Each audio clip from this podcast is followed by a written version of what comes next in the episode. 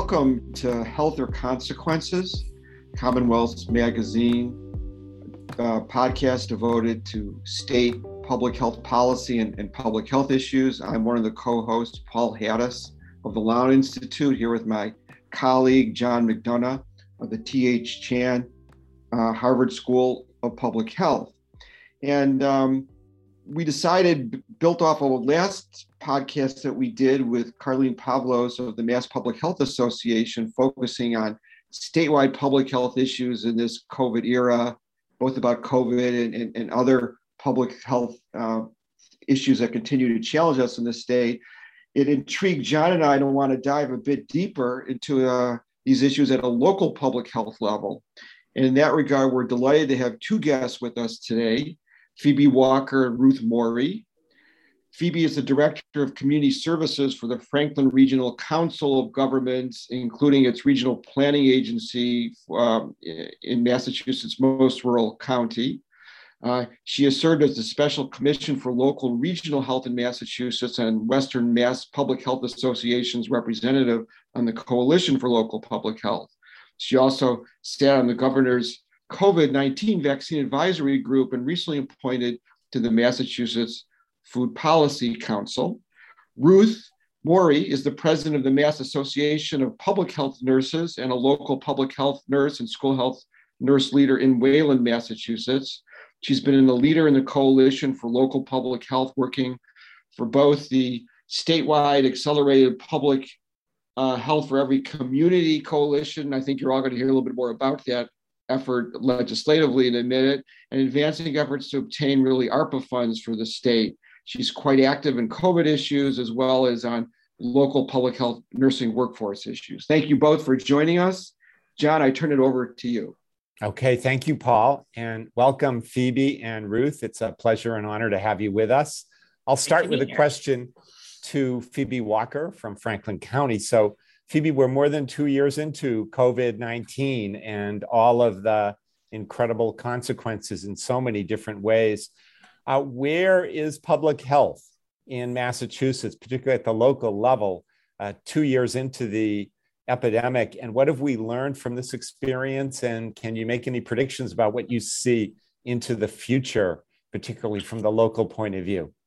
Sure. Um, i think it's probably worth starting just to set one piece of context which is how we are different from every other state um, so before the pandemic um, long before the pandemic, um, Massachusetts has uh, the most decentralized local public health system in the country that mostly comes from the fact that we were towns before we were ever a state. And we have this home rule um, system where the locus of authority in our communities is at the town level, not at any kind of county level. And so that has resulted in a system in which Massachusetts, unlike pretty much every other state, neither has workforce standards, performance standards, or stable funding for local public health.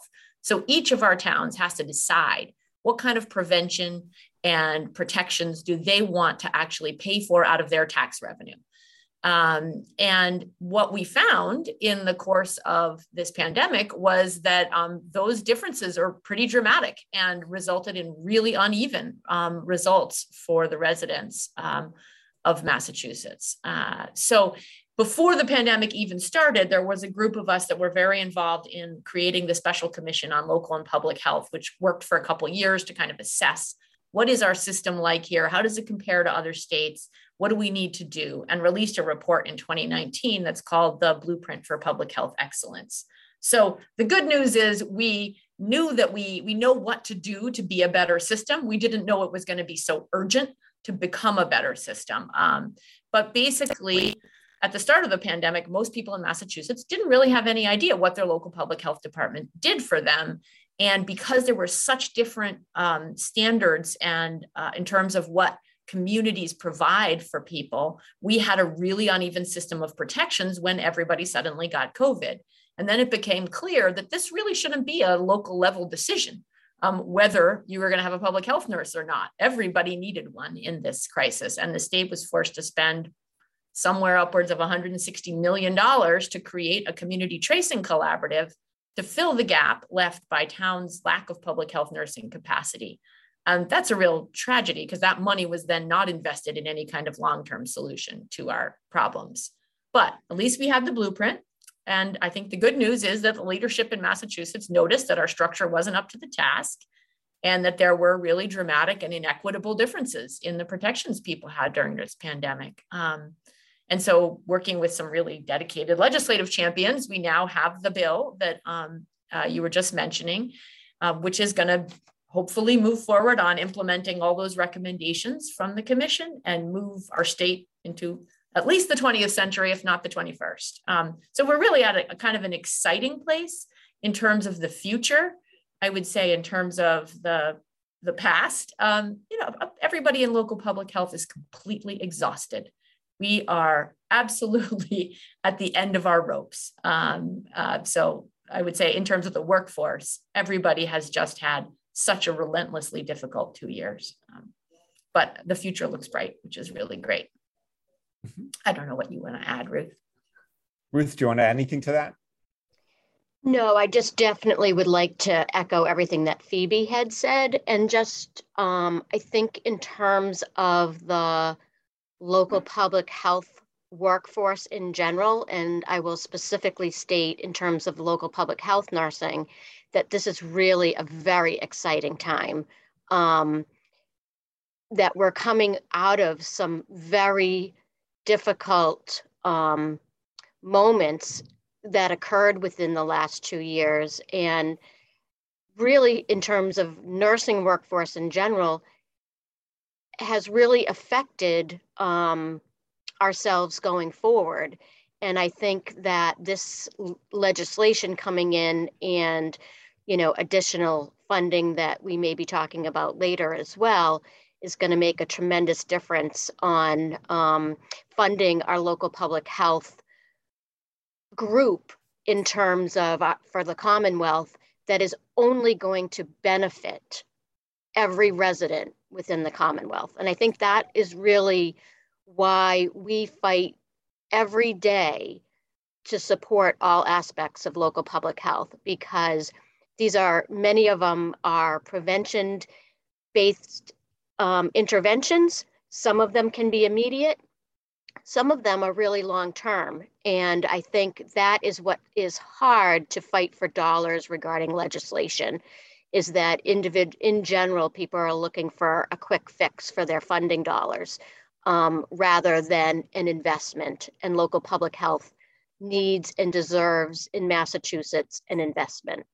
Thank so, you. so if I'm hearing you both correctly, then you're saying that the COVID 19 pandemic was really kind of the, in political science terms, we call it the focusing event that really put a spotlight on local public health and is likely going to lead to a stronger, better system into the future. Is that a fair summation of what you're saying?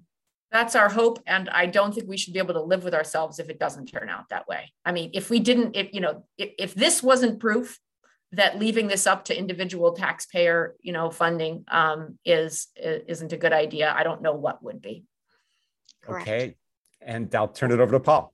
Well, let me let me build a little bit on the challenge in terms of what COVID brought us, uh, and um, perhaps predictable, perhaps not, and maybe it's the politics of the times too. But we've also read how local public health officials, in trying to do their work around COVID, have been harassed and villainized at times, both across the nation, often tied to vaccine and, and testing mandate issues. Uh, you know, Mayor Wu was on the podcast uh, last week talking about uh, the daily protest she still faces outside in, in uh, front of her home, you know, as, as a result of some of her employment related vaccine policies in Boston. But in your own local communities, has protests or other kinds of sort of negative things been a challenge for you, or uh, how have you heard and things that you've heard around for lo- local public health leaders across the state in this regard? Ruth, I'll start with you about that. Yeah, sure. Thank you, Paul. I mean, I think some of the frustration is just the ongoing exhaustion that everyone is feeling regarding the pandemic. Um, I think that you know, we are in public, we as local public health officials are, you know, under in support and our leaders within all of our communities, we are population based. And so our goals are to do what is best for our population, both with, you know, in the entire Commonwealth, as well as um, regionally and then in our own local communities.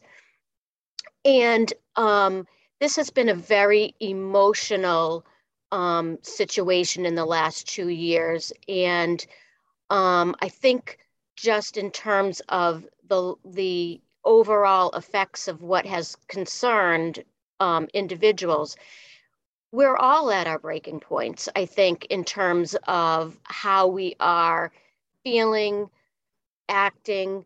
I, I think it's it's extremely upsetting that we have very important individuals who are walking away from local public health because they're this is like the the uh, straw that broke the camel's back mm-hmm. it was just the you know many of us throughout covid um, were working seven days a week 10 to 12 hours a day. Not everyone was compensated for all the time that they've they've worked.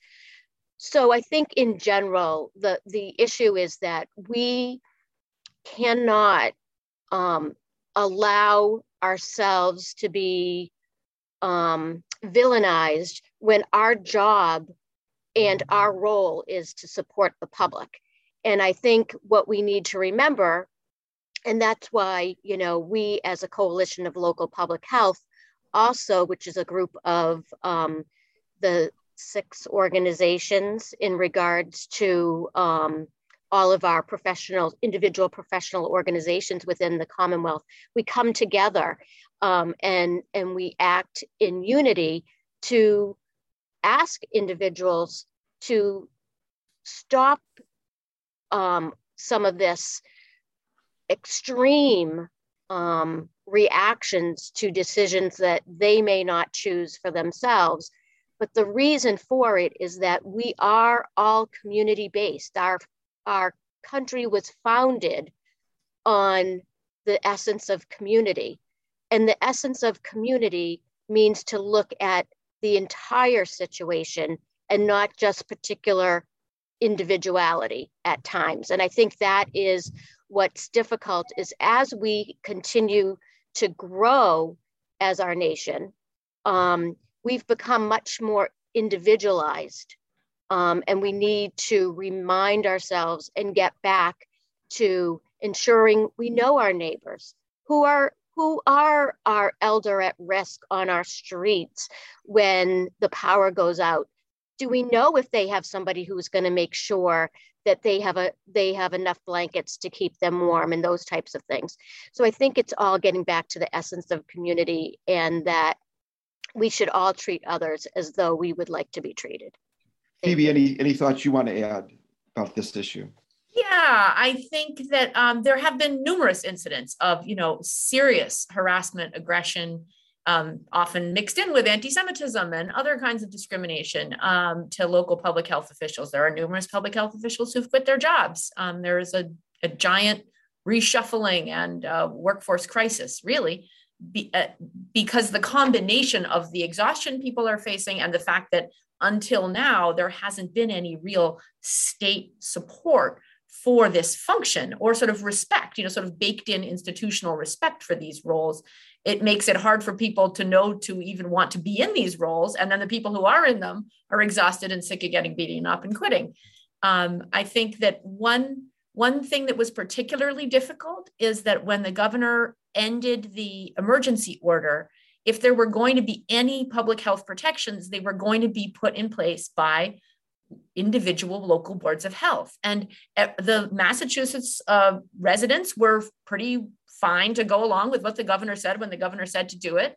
But they were shocked to learn that there's somebody who's a volunteer in their town who has the same authority, who can shut their restaurant down, who can make them wear a mask, you know. Um, and that really surprised a lot of people and a lot of people who I think were already, thanks to the last four or five years in our country, pretty, pretty um, revved up to be suspicious of government And so to learn that some elected neighbor of yours is telling you you must wear a mask at work was shocking to people because they didn't understand the, the role of local boards of health. Um, so that was a particularly um, uh, made it really hard when it became the local responsibility to react to um, cases and in Ruth, I think of- you want to add it here. Go ahead. Yeah, the other thing in regards to that, and those are all uh, really important um, aspects that are um, those listening to the podcast understand. But the other the other component of it too is then that pitted essentially communities against each other. Mm-hmm. So so when it was at the state, it was universal. Then you know, and I know that when Carlene um, from the Public Health Association was on, she really focused on equality and the significance of fighting for equality throughout communities. Um, that that should be obviously uh, a standard and is deserved by our public. But that affected the equality and decision making. And then we, in terms of the health department, had to manage those situations and that's where it became extremely difficult. So if our abiding by neighbors did not make the same decision, um, you know, it felt as though we couldn't win. We couldn't make a decision that benefited all because everybody was doing something different. And right. again, some of that also gets into um, the issue of having a decentralized public health system within Massachusetts. Okay, so um, for both of you, but starting with Phoebe, when a big crisis like COVID happens, it tends to distract attention, push aside lots of other compelling issues. Um, did that happen for mm-hmm. both of you in this? And what kinds of things did you have to lay to one side and not address that you really regretted having to do that? Well, um, I would say that one thing that people may not really realize is that while it's obvious that public health nurses and contact tracers were busy around the clock, right, uh, contacting people and their contacts and answering questions and supporting people, there's another whole field of people in local public health, which are health agents and inspectors. And those folks also were in constant communication with restaurants, summer camps, town halls, with all of as you may remember, the guidance changed with um, surprising speed. Um, and so it would frequently be that we would find out on a Friday morning that there was new rules about how many people could be in a restaurant or whether a restaurant could be open or what could happen with town meetings or and then there was an immediate flurry of, of communicating that out and answering people's questions and answering people's anger about a rule again that we didn't have we didn't make but we had to enforce and so um, even even our health agents, you know, were very, very busy across Massachusetts communicating that stuff and supporting restaurants in particular through all the hoops that they had to jump through. Um, so yeah, there's a lot we didn't do. I mean, there's a lot of food inspections that didn't happen this year, a lot of housing inspections that didn't happen because we weren't sure it was safe to go in people's homes, you know, and people couldn't be evicted. So a lot of that um, process. So there's a huge backlog now of of food and um, food and housing in particular, I would say, across the state. Another thing that um, health agents, as some of your listeners may know, are very involved in, and nurses as well, is um, licensing summer camps. And there were some serious changes to summer camp guidance over the last few years, and that requires a lot of a lot of time and energy uh, too. So I would say we were, you know, one of the other ways that we um, we are funded is through permit revenue, right? Um, and so uh, there were certainly some serious downturns, right? No fairs for a couple years. Um, but there have also been out where I live in rural Massachusetts, a lot of the rest of you were moving out here. Um, and so you were building new septic systems and new homes, and that required a lot of work as well, and pri- drilling private wells that require a permit. So, um, so there was a lot of work that could not be stopped. You know, our Title V inspectors which is septic system rules for those of us who are not on town sewer, um, we're busy, you know, absolutely round the clock, uh, just crazy busy the whole time, never stopped working um, in, in terms of COVID. And, and, and Ruth, did you have to put anything on the back burner in Wayland? You know, w- there's a lot that gets put back on the back burner, um, not just for Wayland, but all of our communities. And so, um, you know, when the schools were closed, that allowed us to help um, uh, have our school nurses. So Wayland actually is an unusual community in that our school nurses are under the health department rather than school department. But even our school nurses who are under the um, school departments, you know, are public health nurses, right? So public health nurses not just take care of individuals, but they take care of populations. So whether it's their school population or whatnot, but so so there was a lot of time that we needed to spend onboarding those nurses, being on some of the um, we call it Maven, which is the um, the state program that we utilize in, in at our local health departments in regards to communicable disease, you know, surveillance and follow up, which is where all of our COVID cases, you know, were flooding into. Um, so that, you know, also took initial time and then, you know, setting who's who's following up with what. Um, but it, but in honestly, for public health nurses, it was constant. And with the changing guidance, we could actually be on the phone providing guidance. The new information comes out, and we were trying to figure out do we just call all those people back that we've just already spoken to? Or do we just keep going? You know?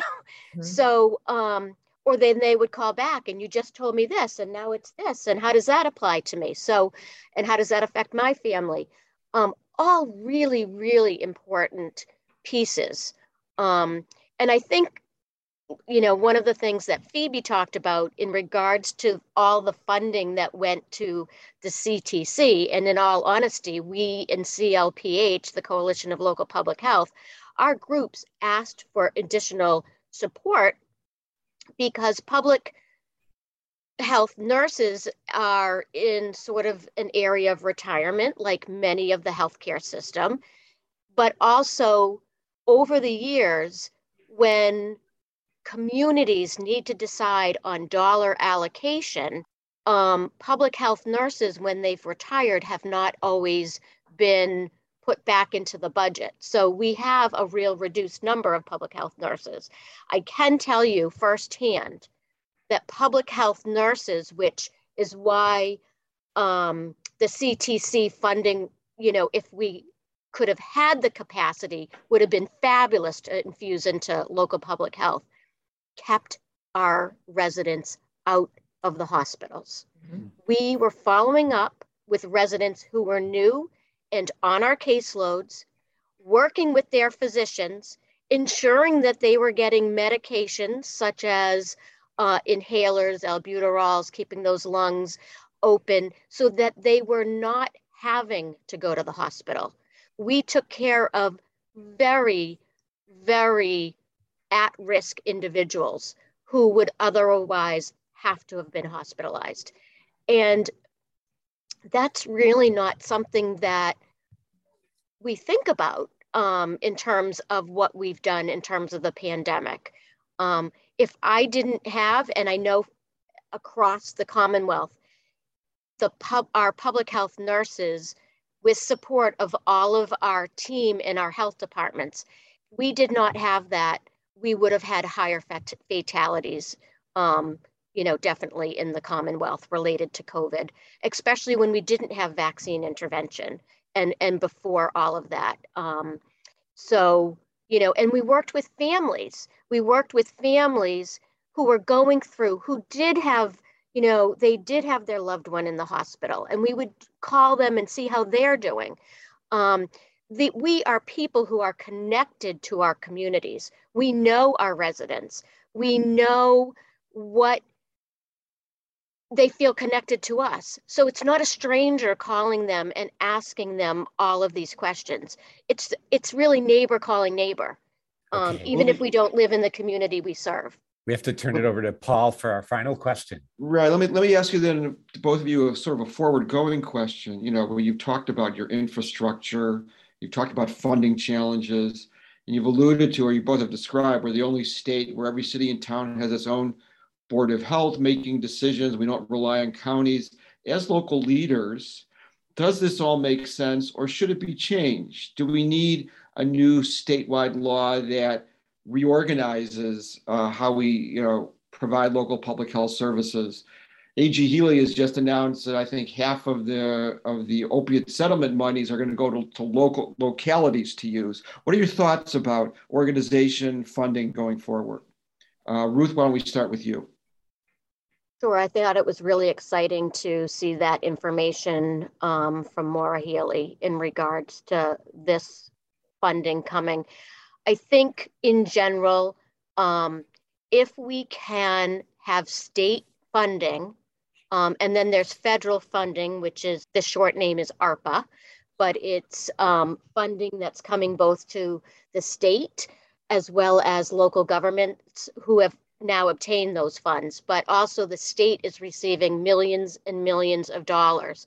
That's really like a one time investment program to really focus on local public health and our as we many those of us in public health would call it a broken system. Um, it should not matter where in the commonwealth you live. You are should be afforded the same protections equally. Um, not whether your where you reside have the tax dollars to support what the community needs. I think with the money coming in regards to the opioid crisis that actually did somewhat are addressing those on the local level certainly got changed um, and reprioritized to COVID. But look at our mental health fallout. Look at our increased risk of um, individuals falling into drug addiction and all of those components.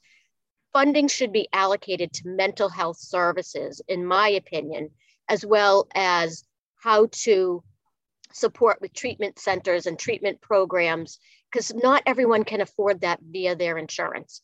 And that shouldn't matter whether you can fund it or not. It should be an automatic protection that is there for those who need it. Um, and not just those who need it, but the families who support these individuals when they re- are no longer a part of a treatment program. Um, but, uh, you know, definitely, I think funding, bottom line, is what's going to make a difference in local public health. Thank you. Phoebe, what are your thoughts about this? I would say funding is good, but you need the policy structure um, to spend it. And that's what that SAFE 2.0 bill is that you referenced earlier, and that we've been hard at work with Representatives Kane and Garlick and Senator Comerford um, to sort of see this bill shepherded through. Essentially, it's a bill that would make mandatory the recommendations of the um, blueprint that I was describing earlier and is um, you know is basically broken down into four buckets. It would create new requirements and new funding um, and the requirements would be around workforce credentials. Right now uh, honestly an animal control officer a tree warden has more required training than a local health official a local health uh, inspector um, it would require performance standards so that everybody in every zip code has the same level of protection as we've just been discussing it would create new stable state funding so that we can join the other 49 states as uh, recognizing the importance of this work. And it would create a data collection system that sounds small, but is actually huge, absolutely huge, that we know nothing about what is happening at the local level. Um, in this state. We have no ability, like they do in Connecticut, to pull a report off a shelf and see what's happening in our local health system in Massachusetts. So um, that system would be both one that can be used locally to do the work and gather the data, like in food inspections, you know, that kind of thing, and also report it up to the state and also pull state data back down. So um, that's a huge undertaking, but we believe that the $200 million that we were all successful in advocating for over the next four or five years of ARPA funds will be what sets that system up and gives the Commonwealth time to figure out how to consistently fund it moving forward and do the right thing by local public health and join the other gonna, states. Thank you. We're going to have to leave it there, but Phoebe Walker, Ruth Mori, thank you so much for giving our listening audience uh, some important perspectives on local public health, where it's been and, and where it needs to go in the state. Thanks again. Thanks for having us. Thank you.